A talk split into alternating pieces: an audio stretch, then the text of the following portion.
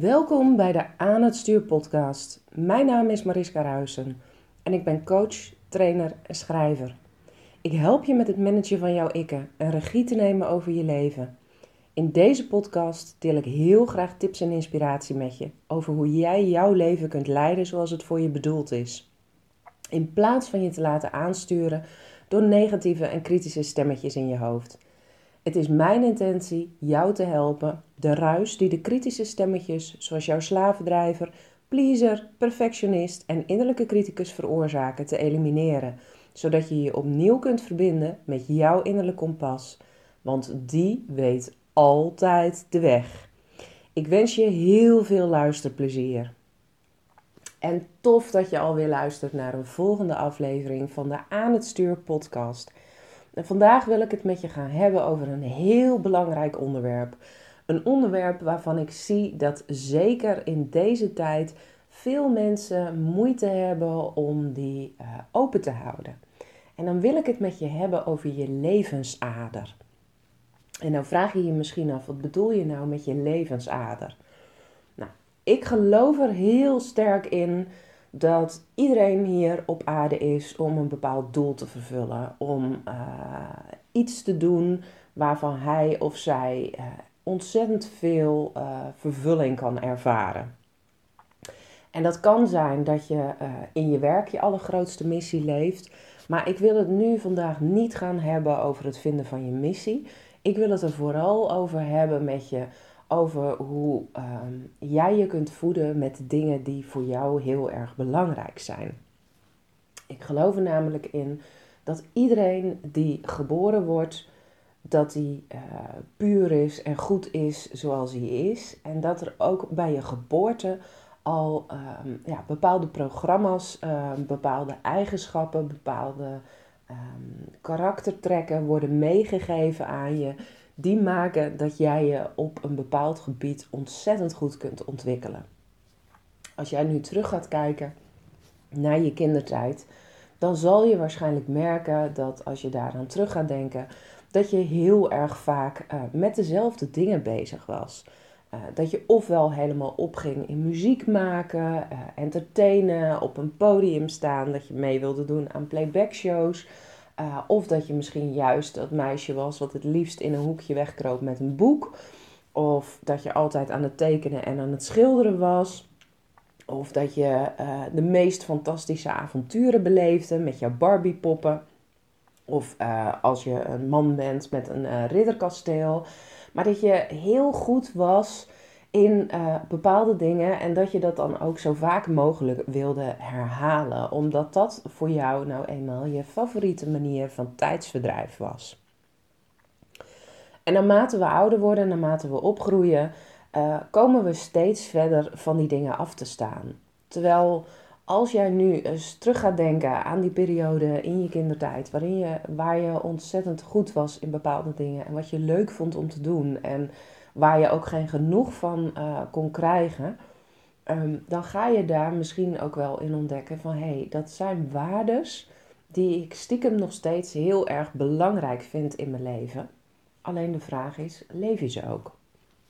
Nou, als ik terugkijk naar mijn eigen kindertijd, als ik daar dan terugdenk, ik denk dat ik dat ook al wel eens heb verteld in een podcast dan was ik een meisje wat altijd met de neus in de boeken zat. Uh, ik, ik sloot me graag op in fantasiewerelden, want dat was uh, leuker dan me te begeven in de echte wereld, waar ik niet altijd alles snapte wat er om me heen gebeurde, waarin ik ook wel werd gepest op de basisschool en op het voortgezet onderwijs. Dus ik vond het heel fijn om me in, in andere werelden te dopen. Uh, ook juist om te zien hoe de helden in die verhalen omgingen met bepaalde uitdagingen. Nou, en naast dat ik heel graag las, uh, had ik ook, ik weet het nog steeds, ik heb hem alleen uh, niet meer terug kunnen vinden op zolder, een schriftje waarin ik zelf verhalen schreef. Ehm, verhalen over Wipneus en Pim. Nou, dat was in mijn kindertijd een, een hele ja, bekende kinderboekenserie. Uh, over twee kabouters. Maar ik verzon daar dan zelf spin-offs uh, op en uh, wat ze allemaal beleefden. Dus ik was al heel erg bezig met die wereld van fantasie en verhalen. Nou, daarnaast vond ik het heerlijk om te tekenen en te kleuren. En ik won ook zo'n beetje iedere kleurwedstrijd die er bij ons in de buurt was. Uh, tot vervelens toe van andere kinderen in de klas die op een gegeven moment zeiden, als er een kleurwedstrijd werd uitgerold, van ja, maar ja, als Mariska gaat meedoen, dan hoeven wij niet mee te doen, want zij wint hem toch. Nou, dat is ook een van de dingen waar ik best wel om gepest ben. Dus ik heb op een gegeven moment, omdat ik wist dat ik daar zo goed in was. En omdat ik ook graag andere kinderen van mijn succes wilde laten meegenieten, heb ik meegedaan aan een kleurwedstrijd bij de bakker. Waarbij ik niet alleen zelf een prijs kon winnen, maar je zou ook ehm, met de hele klas getrakteerd worden op iets lekkers als je zou winnen. Uh, nou, ik had daar helemaal op ingetuned dat ik dat heel graag wilde. En uiteraard won ik. En vanaf dat moment werd er ook wat minder op mij gemopperd. Omdat het toch wel heel erg leuk was um, dat ik dus mijn succes met de rest van de klas wilde delen. Maar zoals je ziet, er waren dus een, een aantal elementen. Het schrijven, het lezen, het, het visueel maken van dingen dingen ook mooier maken met kleur. Dat zijn eigenlijk altijd wel dingen die als een rode draad door mijn kindertijd heen liepen. Ik was niet het type om buiten te spelen, hutten te bouwen, uh, stoere dingen te doen. Ehm, ik deed het wel als vriendinnetjes dat uh, van me vroegen, maar ik was heel erg bezig met: oh, zullen mijn kleren niet vies worden? Ik, ik hield alles liever wat kleiner en in mijn eigen veilige wereldje. Ehm, en, en uiteindelijk ben ik heel veel van dat kleine, ehm, heb ik toen ik opgroeide, uh, naast me neergelegd. Door bepaalde ideeën die er dan van bovenaf worden opgelegd. Nou, bijvoorbeeld, met creativiteit kun je geen droog brood verdienen. Toch wel een uitdrukking die veel mensen te horen krijgen. Nou, ik kon ook altijd goed, uh, goed leren. Dus voor mijn ouders was het gewoon geen optie dat ik naar de kunstacademie zou gaan. Mijn leven uh, zou eruit bestaan dat ik een goede studie zou volgen. En die creativiteit, ja, dat was maar een ondergeschoven kindje. Nou, ik heb ook letterlijk um, bijna 20 jaar niks meer gedaan met het verder ontwikkelen van mijn creativiteit. En dat is dus waar ik het met je over wil hebben. Want ik ben erachter gekomen dat creativiteit mijn levensader is.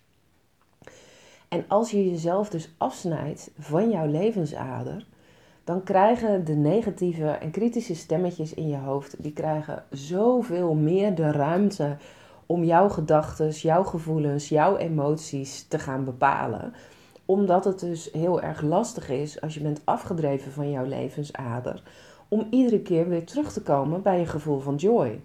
Want datgene wat jou uh, ontzettend veel vervulling geeft en waar je iedere keer uh, zonder meer van oplaat, ja, dat heb je niet in je leven. En uh, dat maakt dat dan angstige, negatieve, twijfelende gedachten, dat die veel meer ruimte kunnen krijgen in je hoofd. Nou, en dat is niet iets waar ik alleen ben achtergekomen, maar het is iets wat ik op dit moment bij heel veel klanten om me heen zie gebeuren. Uh, zowel de dames uh, waar ik mee werk, die door mij worden opgeleid om met de aan het stuurmethodiek te gaan werken, maar ook nog met een aantal pubers die ik coach. En waarvan ik nu zeker in coronatijd zie dat ze zichzelf dus helemaal afsnijden van hun levensader. En dat dan hun ouders gaan lopen mopperen en klagen van joh, ze ligt alleen maar apathisch op de bank of op bed. En er wordt 50 keer per dag hetzelfde liedje afgespeeld uh, op de mobiele telefoon. Ze doet niet eens eens meer de moeite om oortjes in te doen. Maar ik heb het idee dat mijn puber uh, steeds verder aan het wegzakken is in uh, zijn eigen wereld. En ik weet niet meer hoe ik hem of haar kan bereiken. En ik geloof er dus in dat zodra je jezelf gaat aankoppelen, gaat terugkoppelen aan die levensader, dat je leven dus ontzettend veel mooier en sneller en gaver kan gaan worden.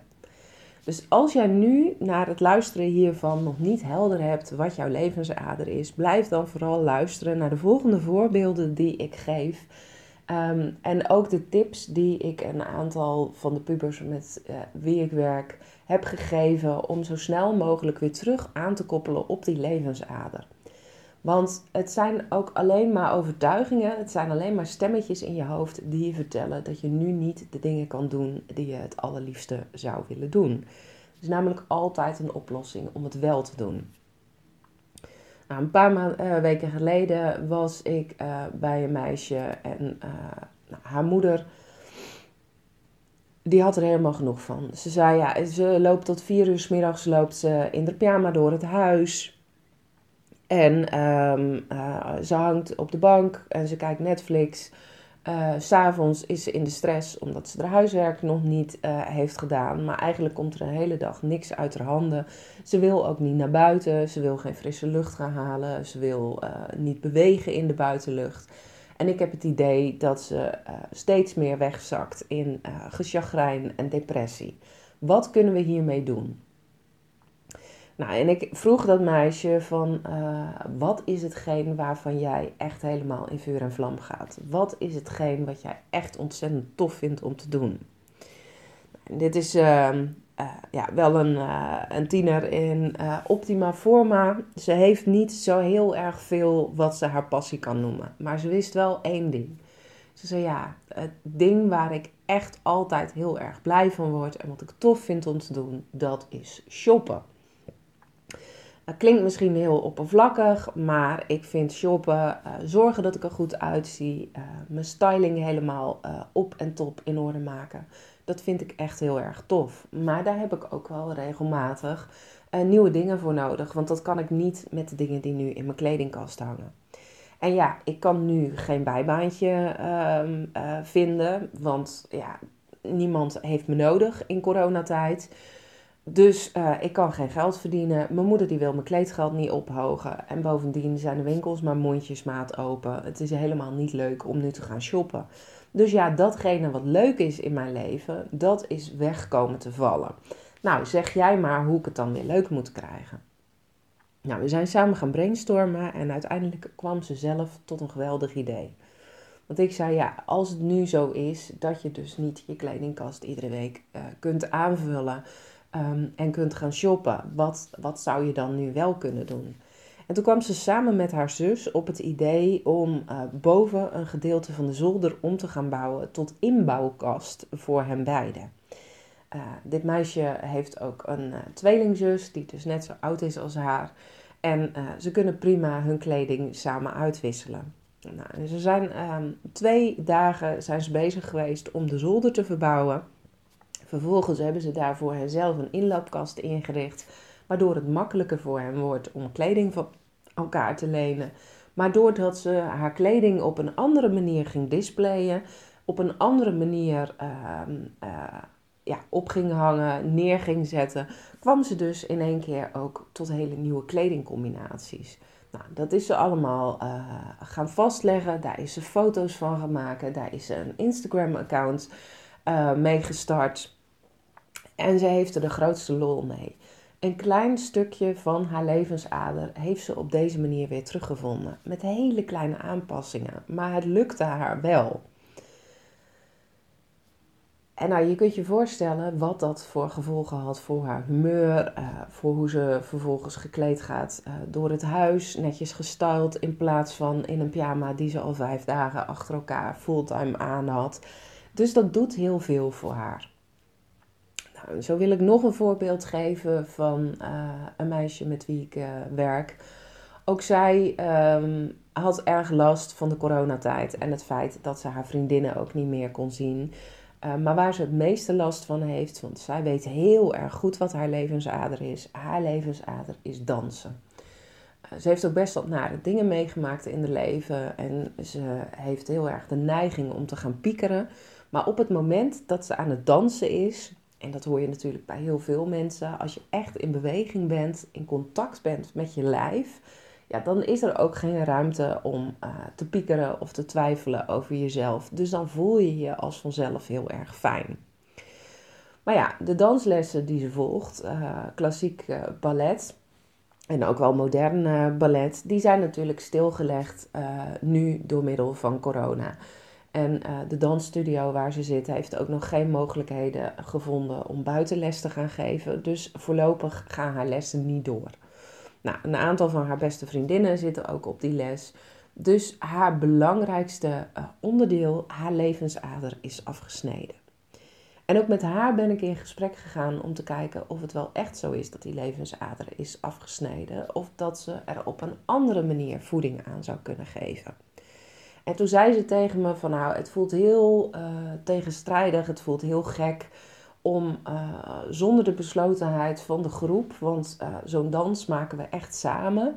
En het is echt samen iets gaafs neerzetten.